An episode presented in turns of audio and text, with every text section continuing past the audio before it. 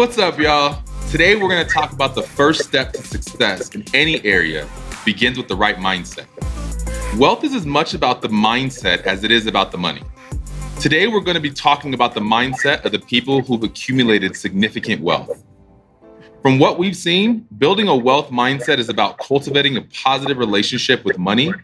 And these individuals tend to share certain traits, certain patterns of thinking and behaving. And we're going to dive into some of that today. Of course, I have my wonderful co-host with me today, Miss Julia Lashay and Hey. Mr. Uncle Emerick. How you guys doing today? Doing real good, Daniel. Great. Living the dream. Living the dream. Excellent. So I want to start this out by just just talking about with the two of you guys. What are some common characteristics of the mindset of the wealthy um, that are different from the average person? What do they think about different? Like, what? How do they process different? Uh, I'll start. You know, I, I think you say, what do they think about? Well, money, right? The the mindset of the wealthy are thinking about money, and uh, generally a long a long term strategy. Um, for example, I know that uh, we all use a net worth tracker, and so when I'm thinking about what I'm spending my money on, when I'm thinking about uh, you know what investments or purchases I'm going to buy, even if it's just a purchase at Express or I'm buying you know some clothes, I think of the impact, the long term impact that would have on my net worth, um, and I would imagine that uh, people who have a a wealth mindset or the mindset of the wealthy are strategically thinking long term, even about the short term tasks that they're doing on a daily basis. Yeah, absolutely. And I think to to kind of piggyback on, on that long term vision, I feel like there's always a five or ten year plan that's being put in place. They're constantly thinking about their net worth and how this investment or how this cash flow is going to change the trajectory of where they want to go. And I know for me, it was difficult for me when I was younger to really understand outside of you know six months, twelve months, and, and the decisions we made and how that looks that long term vision. Emerick, what are your thoughts on that? Well, you know, he- here's one thing that I that I learned because I come um, I come from a different place, and wealthy people visit their money on a regular basis. They understand where their money is. They understand uh, the wealth tracker. They understand uh, what's coming into and going out of their accounts. And I believe that's a big difference because when you visit your money on a regular basis, you know where it is. When you don't visit your money on a regular basis, you don't know where it is. So you can't track anything. And that's just huge right there. The whole idea of visiting your money every day. Yeah, I love that. I think we, we always hear that that that term where you have money burning a hole in your pocket, right? Got to spend it, got to got to get it out. hmm I love that term, visiting it on a, on a regular basis. Now, Emerick, how do you see like cultural or societal factors impacting the mindset um, of wealth building? Well, here's the well, here's the deal, right? Cultural cultural impact. The reality is that when you don't have money, you don't have anything to track. When you live in paycheck to paycheck, day to day, what are you really tracking? Just like you said, money burns a hole in your pocket. Money in, money out, and then we become the the com- conspicuous consumer because when we don't have that relationship with our money, we're so excited to get money, then that means we're excited to spend money. And you're saying that comes from from society, or does that come from somebody's environment, D or is all it, of it the the same thing? D all of the above. Yeah. Okay. Okay. D Yeah. all, it, can- it can be societal, it can be cultural. I am speaking from my perspective, where it's more of a societal conversation. And reason why I say societal because I'm, I'm thinking of it in terms of the environment that I grew up in and the, the environment and the people around me. That was their thought when as I was growing up is that, you know, you you get money and you spend money. The only reason why you have money is to spend money. And the whole idea of saving was, was a novel idea. Now, that was the people that were around me. Now, to be clear, that wasn't my mother's idea. That was the people around me idea. And again, we judge our insides by other people's outsides. And particularly when you're young, you see things on the outside that you believe that when you get money, you should have those things because you want to be in. And you grow up that way and it just gets ingrained in you until you learn differently and you change the people around you. When you change the people around you, that's when it becomes more of not a ethnic cultural change, however, a cultural change in the idea and mindset of the people around you, the culture of the people around you. Absolutely. And I think one of the one of the things about mindset and about getting the nice things or getting the things, it's not an it's not an either or. Uh, my coach and mentor told me early on, he was like, Daniel, we can go have all the nice things, we can go drive the really nice car, Mhm. but let's first focus on putting that money in an investment, and then the cash flow that we get from the investment, we then go buy the nice things.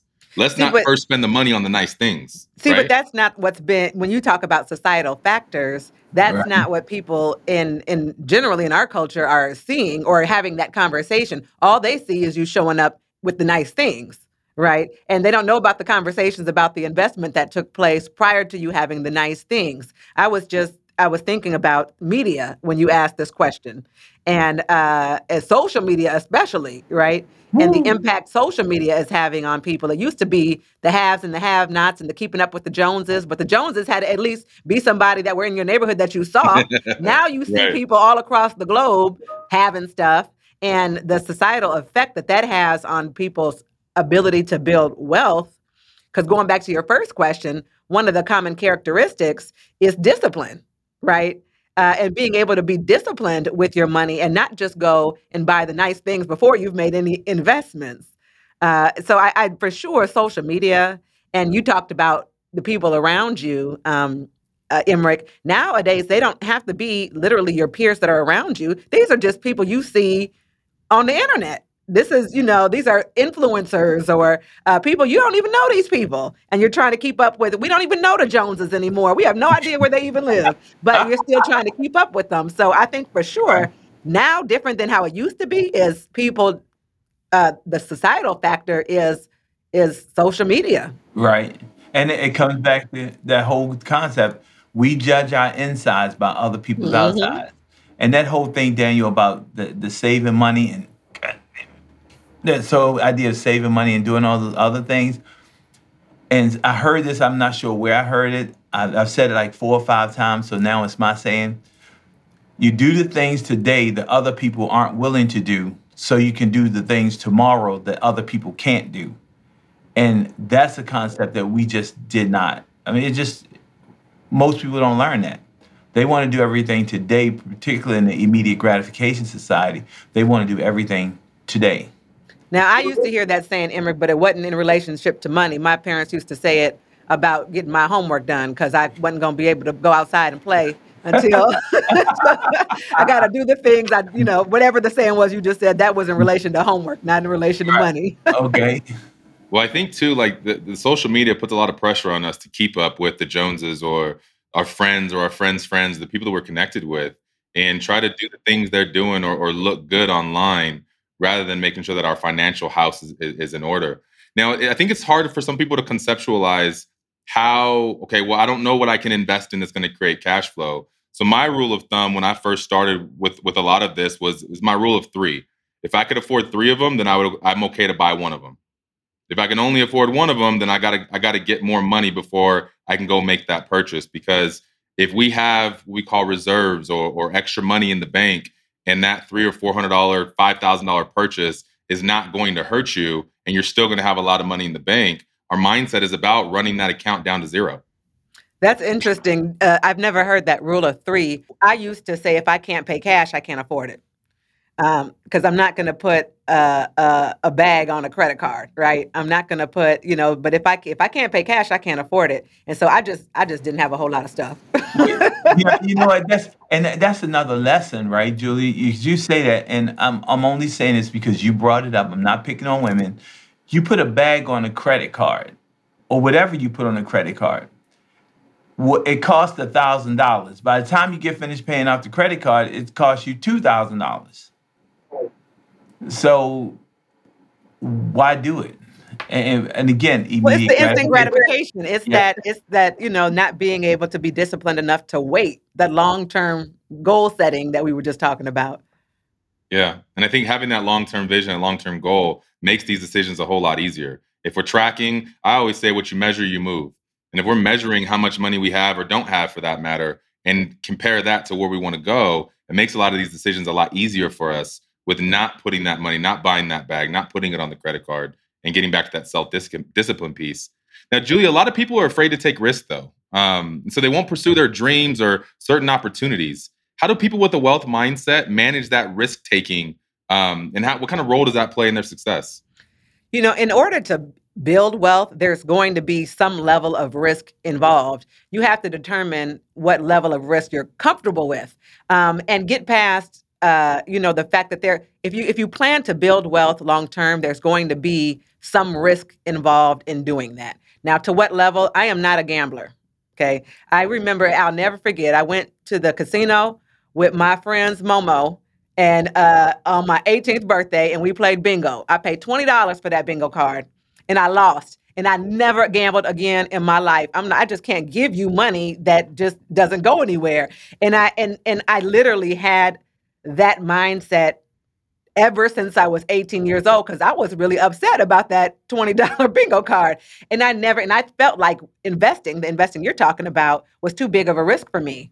Um, but if you really are thinking about building wealth, uh, you're going to have to take some risks and I've taken some L's definitely and sometimes I win and sometimes I learn you know and uh, I've had I've had partnerships that went left um, good learning experiences um, I've had investments that I've made where uh, somebody ran off with whatever the you know the the thing was or it didn't work out okay uh, so there's some level of risk that's going to have to happen in order for you to see a return or to have an opportunity. But how comfortable you are with that is 100% an individual thing. Because I know some people put a lot of money in the stock market and they diversify very differently. Um, I'm not into that because, like I said, I lost twenty dollars at bingo, and that set my foundation for life. I'm good on the risk taking. But there's absolutely no way that you can just put your money in a savings account and be like, this is a safe spot and think that you're going to build wealth with a 3% or a 4% interest rate. If and that's good. If you found a 3 or 4% interest rate, right? uh, that's that's really good. And but there's just not going to you can't just put it under the pillow and feel like this is safe, this is going to grow. It doesn't it doesn't work that way. So people who really have a wealth mindset understand that there is some long-term risk involved. There's risk involved with building long term. And again, because you're thinking long term, a short term loss probably isn't going to hurt as bad.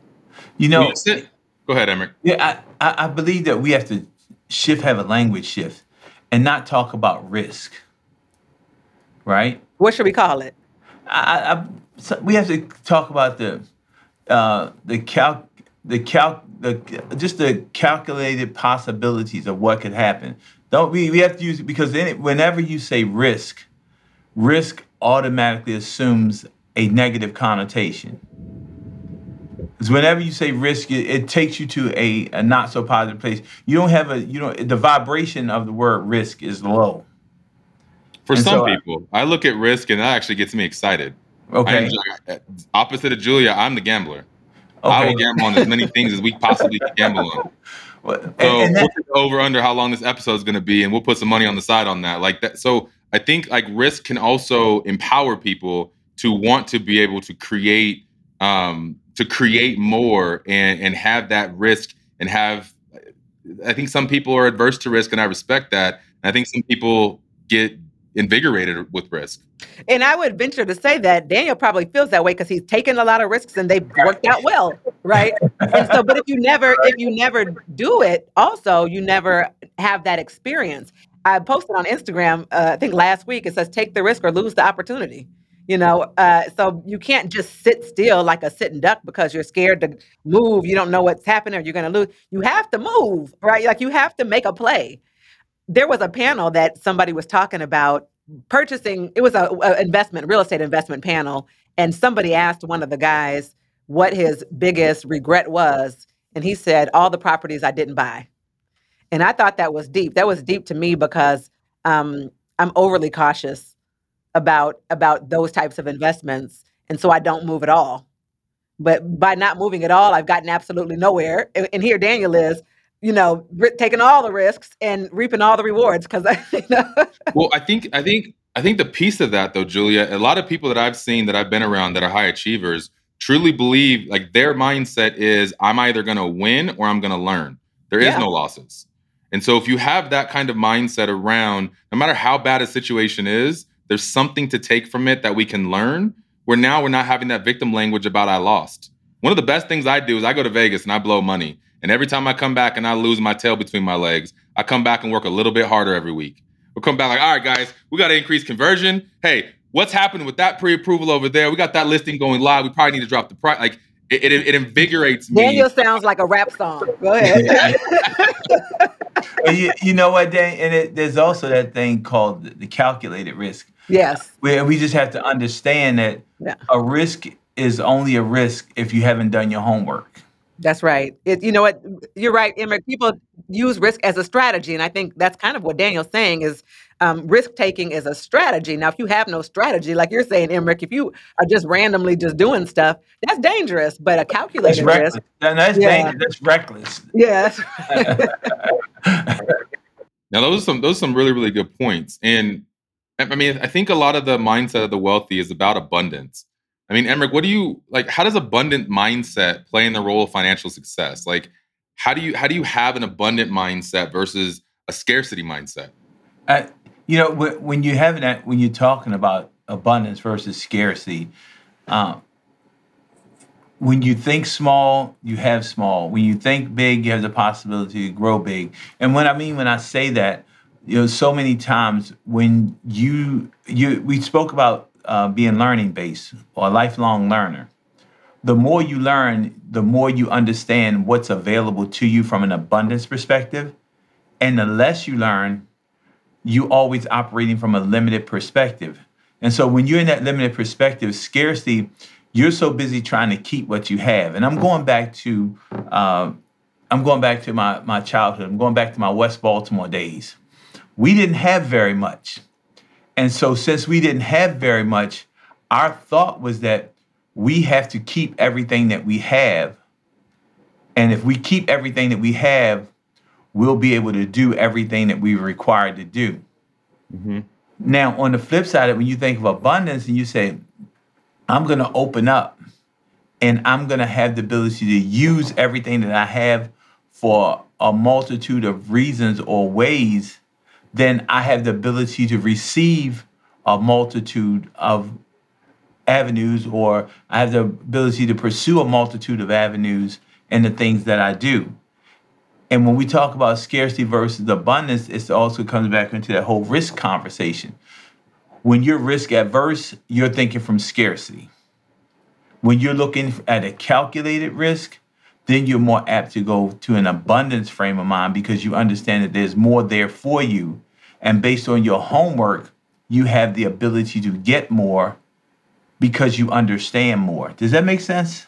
It makes sense, but let's go let's go all the way down to square one. Okay. right how do you how do you create that that that mindset of abundance like how do you think that if you only if you're trying to hang on to everything that you have Right. how do you train yourself to think about all the things that you can also have it's about learn it's about it's about being learning based when you understand the world is bigger and life is bigger than what's in front of you then you understand that there are more opportunities that you can take advantage of that are in front of you and You know what this reminds me of? Um, the the scarcity and abundance conversation It reminds me. I had a client. Uh, she wasn't really a client. It was just a lady I had met, and she wanted to buy a house. Um, but but and, and this actually applies to so many people where she was receiving government assistance, and she wanted to do more. She wanted to get a different job. She wanted to have some additional revenue. But if she gets the additional revenue, well, then they cut off the services.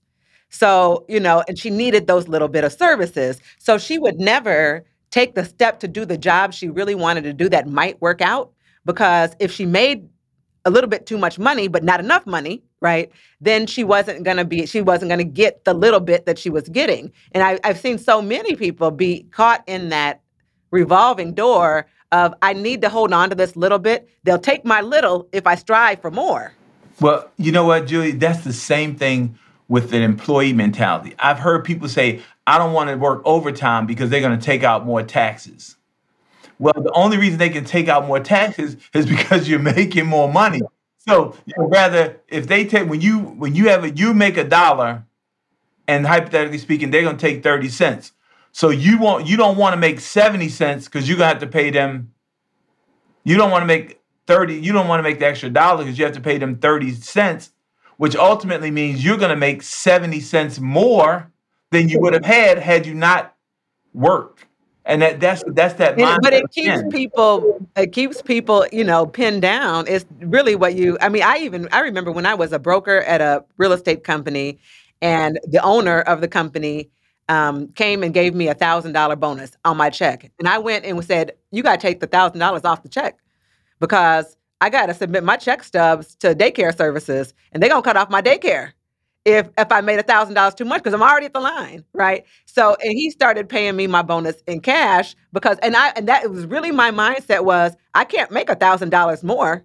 This is gonna be, you know, they're gonna take it was a scarcity mindset. They're gonna take the daycare s- rather than in fact, if I do even better, you'll give me more than a thousand dollar bonus and I have an opportunity to build a lot more money, you know, but it, it's very difficult when, like you said, we got to make it off this little amount we have and it goes back to the risk taking. Now you're asking me to take a calculated risk that I'll make enough to be able to sustain my own self, right? It's a it's a, just a vicious circle that people go in, and it does require Daniel's first question, which was, how comfortable are you with risk? Are you going to be, you know? But in order to get out of the cycle, you have to have some risk taking. Well, but- and again, societally and culturally, a lot of times we've been trained to be risk averse, and that that creates a situation where you become a perpetual employee. That locks you into that that employee mindset, pretty much for the rest of your life. Or on welfare. You're perpetually Yeah. on welfare because the same reason I just said, I don't want them to take my daycare assistance, so I don't want to make any more money. You know. They, and then if they gave you, if he giving you that extra thousand dollars, and let's say he gave you that extra thousand dollars five times a year, that was an extra five thousand dollars. The daycare supplement was only twenty five hundred. So if you just you could have taken the five thousand dollars, paid you twenty five But I, hundred, you, and then twenty five wasn't, hundred I, ahead. that sounds risky, and I wasn't thinking that far, right? Like, I think I think what we're miss I think what we're missing in this conversation huh. too though is, is having mentors and coaches and people around us that can show us and help us understand another way of looking at slicing the pie. Right? Like that that ambition comes from your circle of people we're surrounding ourselves with. And how much are we leaning into each other and teaching each other? I mean, if you had somebody, Julia, t- saying exactly what Emerick just said, that may have been a completely different mind shift for you to have your your your wealth creation happen so much faster and so much sooner because we're looking at things through a different perspective. Yeah, definitely. And again, I'm glad that's why we're having these conversations with our community because I didn't have that. Like a lot of people don't have that. Uh, and I didn't even have a that podcasts weren't a thing way back then, right? So I didn't even have a podcast to tune on to to listen to a Daniel or Emerick tell me and do the math and say that don't make sense, you know. You are the sum total. What is it? Your five closest friends are your real wealth determinants because your your five closest friends, whatever your wealth level is or your aspiring wealth level is, just take a look at your five closest friends and you're going to be real close to where they are. And that's what you're saying, Daniel, about the mentors. You know, you bring these people into your life, you change you change the people you're around, you change the culture of the thought of the people around you, and and the magic happens. And again, that comes back to being learning based. So when I think when you think about your circle, I always say who's who's who in your life is fanning your flame. If you're trying to go do great things and your spouse is pulling you back saying we can't do it or they are incredibly risk averse and you're trying to take over the world, that may not work. If your friends are telling you why your your ambition on trying to go get licensed or start a trade or do something else and invest, and they're telling you why you're stupid and it doesn't work, we gotta start working on new like who's fanning your flame and who is your biggest fan? Not yes men, but who is telling you I'm on your team, let's go get it, He- help each other continue to grow and achieve. You know, there's a saying that says if the people in your circle aren't encouraging you and promoting you to grow, it's not a circle, it's a cage. It's a Right. cage. Yeah, I like that. I like that. And so, And- yeah, you don't want to be in a, in a cage with these five people who don't, that don't have a growth mindset like you do. you know? I Well, only think you, go what I was Emerick. about to say with that, Julia, and and I've heard a friend of mine say this. Sometimes you have to bless and release people, and it's not to say that you know, you don't love them, you don't care for them. Sometimes you have to bless and release people from certain places in your life. And sometimes it's your family. And that's not to say you don't love them, you just have to love them a different way in a different space. They can't be in your financial world at this Well, I time. think that I think people come and go as as as I've grown on this journey. People come and go, and people come into your life for a season or a couple of seasons or five, ten, twenty seasons, and then somehow that season just ends. I don't know why. I don't hate you. You don't hate me, but I always say we're either going to grow together or we're going to be growing apart. And I think that's friendships, relationships, family. Just because we share the same blood does not mean that I have to do all of the things or keep you close to me. And I think that that mindset of getting into to goal setting, like Julia, what what role does goal setting um, play in achieving goals and like people's approaches and like creating measurable type of goal setting um, expectations or or ambitions? Like how does that how does that affect all of this? Well, it's it's. I used to when I was coaching agents, I would say uh, that if you don't have a goal or a destination in mind, how do you get there? Right? It's kind of like getting into your car and saying, "Okay, hey Siri, take me there." Take you where? Right? Like you have not identified the destination that you want Siri to take you to. Sorry, my Siri just turned on. She's trying to take me there. Hold on. Siri, Where's she taking you? Siri was trying. She was taking me there, wherever there was. But uh, exactly, it was spinning. She doesn't know where she's taking me because I didn't say take me to X. This is my actual goal, and having something to uh, strive for. And you know, when we talk about goals, we start with what's your long term goal, like your five year goal from now. For me, um, my goal is when do I actually want to be done working and just do it because I like it, right? Uh, that's my goal. What's that number? What does that look like? And then backtracking. Okay, so what do I have to do in the next two years to make that happen? What do I have to do in the next year to make that happen? What do I have to do today? What should my behavior be like today to reach my goal this month for this year? But if you're not actually setting goals, then you don't have anything to to guide you. It's a lack of a guide, really. And if you don't have anything telling you what you should be doing, well, then you probably are going to fall into a situation where you're doing a whole lot of things you should not be doing. Um, and and being able to have something to measure. I think, Emerick, what as you said when we started this uh, conversation about um, watching your money. You had some fancy saying, you Oh, know, y'all are full of sound bites. What'd you say? Yeah. I said go visit your money every day. Exactly. Visiting visit your money every day. money What every you day. track, right? What you focus on expands. Right. And if you're looking at it every day, you know exactly how much you had, where it went. Uh, but that has to do with goal setting. If you haven't determined what you want your life to look like or what your wealth building strategy is, or you have no goal, uh, you're just kind of out there wandering. And that's not how you build wealth. You build wealth from actually having a set goal and doing the activities that it takes to get there and tracking those activities on a daily basis, like Emerick is saying. So I have a question. I have a question then, right? We set a goal, right? And then we make a plan to accomplish that goal. So at that point, when you set a goal, you have a plan to achieve that goal. Is it still a goal or does it become an expectation? That's a good question. I think um, yeah, I, I don't I don't like the word expectation personally because I think I think the um, the root of all disappointment comes from a lot comes from expectations, right? And so I don't want I don't want listeners to to beat themselves up because they created that expectation and they didn't get there. I think listeners like it, it's about setting a goal. It can be saving thirty dollars this month. It doesn't matter what the goal is. It doesn't have to be big, hairy, and audacious. It can be the smallest thing because if we continue to achieve and, and get our goals day over day, week over week, month over month, the compound effect of that over time is absolutely life changing. So yeah, you know, that Gary Keller says people underestimate what overestimate what they can do in one year and underestimate what they can do in five. yeah, Um, it, and so that's why it's important because you might think, oh, I know. Like I think I shared with y'all before. I was like, okay, net a million. All right, here's how I'm gonna do it in a year. And it's like, yeah, it don't really work like that exactly, depending on where you start. You know, yeah. you have to have a long term goal. And then, like you said, Emerick, I don't just have the goal, I have a plan of how to get there. But on a daily basis, then I know what I should be doing in order to help me get towards that goal because I have the plan. Well, Julia, we, we right on point today because my Facebook post, I actually use that. Uh, we can accomplish more, and we, we We overestimate what we can do in a year and underestimate what we can do in five years. I did say that.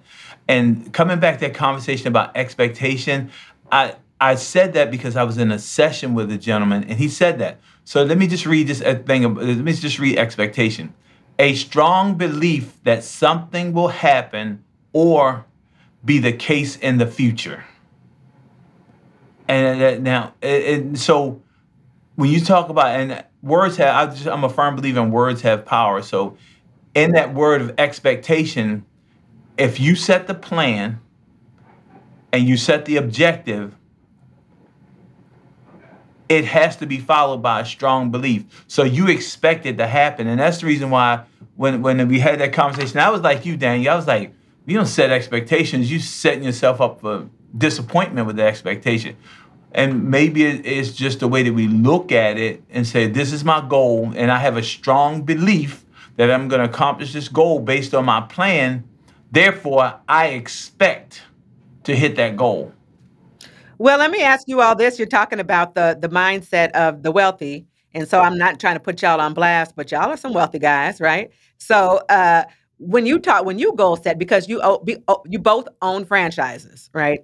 And so when you goal set for your businesses, your actual real estate franchises that you own, um, how do you think long term in those types of of investments? Because that's obviously an investment, right? Uh, so how do you all think? We're talking about how do the wealthy think. How do you all think about goal setting, and what's your mindset around that? Well, if you if you ask me, when I I I look to set a goal that I'm reasonably sure I can accomplish. Once I set that goal of what I believe is reasonably acceptable, then we set a plan around it. I expect it to happen because I'm measuring it on a regular basis. I'm measuring, I'm, I'm tracking it as I go along. Now, if something changes, then I understand that I have to change my course of action in order to get there because the definition of insanity is doing the same thing over and over again, expecting different results. And so, with that in mind, um, that goal has a plan behind it, has actionable items. And the question is, how committed are you to the actionable items to accomplish that goal? Now, you know, I think we're going to have to have a whole nother episode just built only around goal setting and understanding how do we chunk it down how do we how do we think big but then focus on the day-to-day type of goal to achieve the big long-term goal for me myself i, I love goal setting goal setting is like my that's my jam that's my. I, like I was going to start by saying that when you asked about goals, and I was about to say that's my jam. That's my jam. I love dreaming. I love thinking about all the things that we can achieve and the life that we can live, and being a servant leader and all the people that I can impact on the journey of achieving more. But for me, goals are really, I focus on the habits that need to get done to achieve those goals. So I'm looking at how do we put the parameters inside of the goal that almost like guardrail. Think about bumper lanes when you're playing, when you're bowling. That way I cannot fail. If I just go ahead and do these things, I cannot fail. I, I will just naturally reach my goal. So, an example of that in our business, we focus a lot on leads in and appointments met and pre-approvals. If we do those things at a really, really, really high level, we are not we're going to have the closings that we need to make the money that everybody desires. But we don't focus on the closing. So I'm big on the habit piece. Who do I need to become? What habits do I need to let go of? What habits do I need to now lean into more to be able to keep on track to be able to achieve that thing? Because we can dream, we can goal set, but unless you're willing to, to sacrifice and do some of things that the others aren't willing to do, it's just it's kind of just a, just a wish. Right, and, and that's the whole thing about actionable, about being actionable. When you set that goal, what are the what what is actionable about your change in mindset, your change in activity, your change in in commitment to make those things happen at the level in which you desire. Because you can't go into it half-hearted. If it's the goal, you got to go all in. So, I so so what I have heard you all say, because I asked you specifically as uh, as wealthy black men, um, I asked you specifically about the mindset, your mindset of the wealthy. Is I've heard you both say that the characteristics of having a, a wealthy mindset is being goal oriented and being learning based and who you're surrounding yourself with And and Emerick says don't compare people's insides to the outsides and understanding that risk taking is a strategy, right? And you are either maybe less risk averse like me, right? Because you lost $20 at the at the uh, bingo or you're like Daniel who's like let's go to Vegas this weekend. Um, you understand the strategy and you have uh, and and you have goals though that you've set and you have more importantly you're disciplined it sounds like around actually what you do on a daily basis to reach those goals. And I know that because we started this podcast late this morning because Daniel needs to go to the gym every morning, right? like Daniel is disciplined exactly. about the gym because I'm a, I assume and I imagine you probably have some goals around that, right? So, so I, that's what I heard you all say. Is that did I summarize your wealthy mindset correctly? Well, that you did, and that whole thing about being risk averse. Let me make this perfectly clear. I have not always been risk averse right? I, mean, I have been risk averse for a long time, and there's I'm still in therapy on being risk averse. Uh, when it comes to things that I have minimal, minimal control over, I become more risk averse. And what I say, but what I mean when I say that is that when it comes to things that I can't really truly calculate the loss for me, uh, I have a tendency to withdraw. And so therefore, and I'll, I'll I'll be perfectly I'm being transparent. I have underachieved in a lot of places because of not willing to be uh, of being risk averse and not willing to just open myself up for exposure to a lot of things. I, I believe that's like human error, and maybe I'm just putting a lot of extra pressure on myself around some things.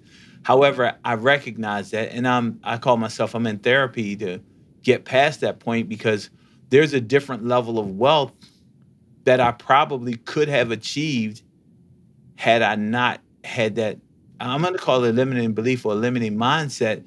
That's and it comes back to a previous conversation that was ingrained in me at an earlier age that I just have not been able to shake yet. Does that make sense?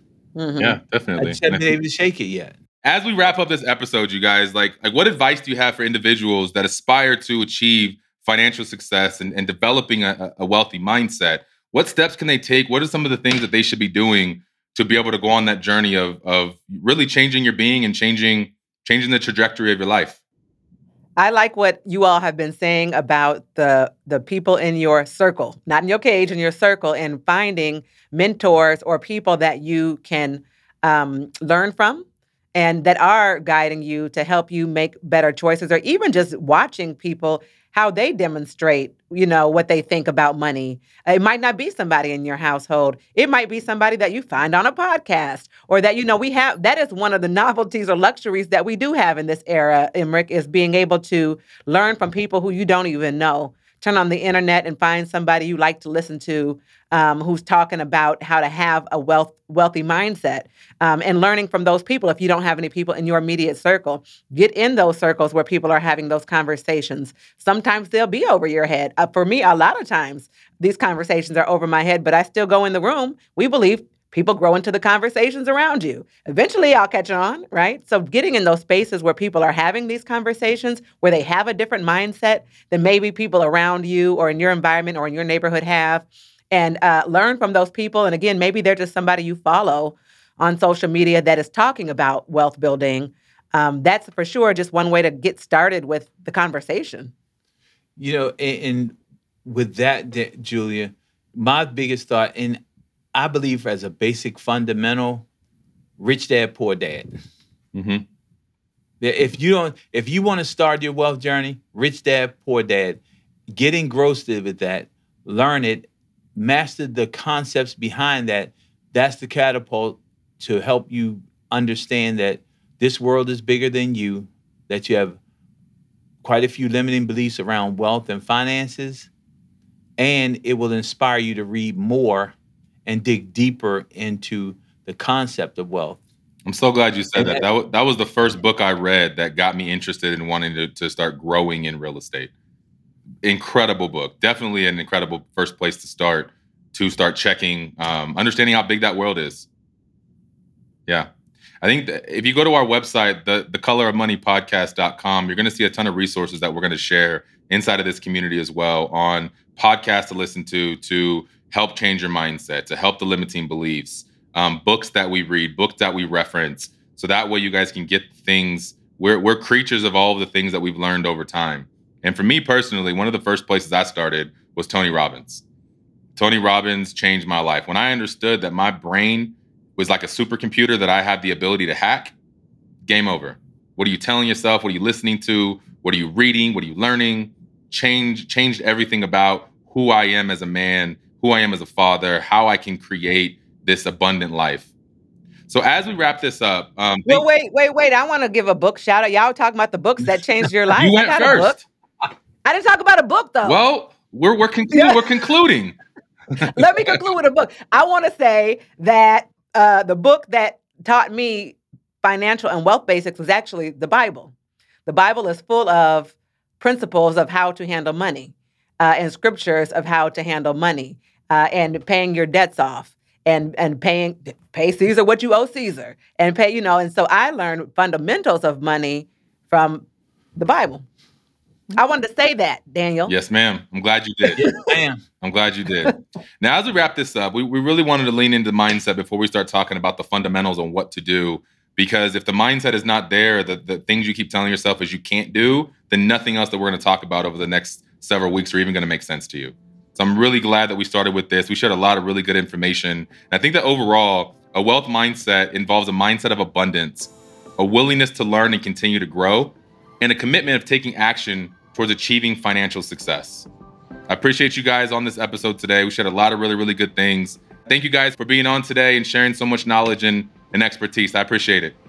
All right, check you next week. See you Casey next week. Color of Money podcast today and get notified when new episodes are released weekly. Be part of this transformative listening experience.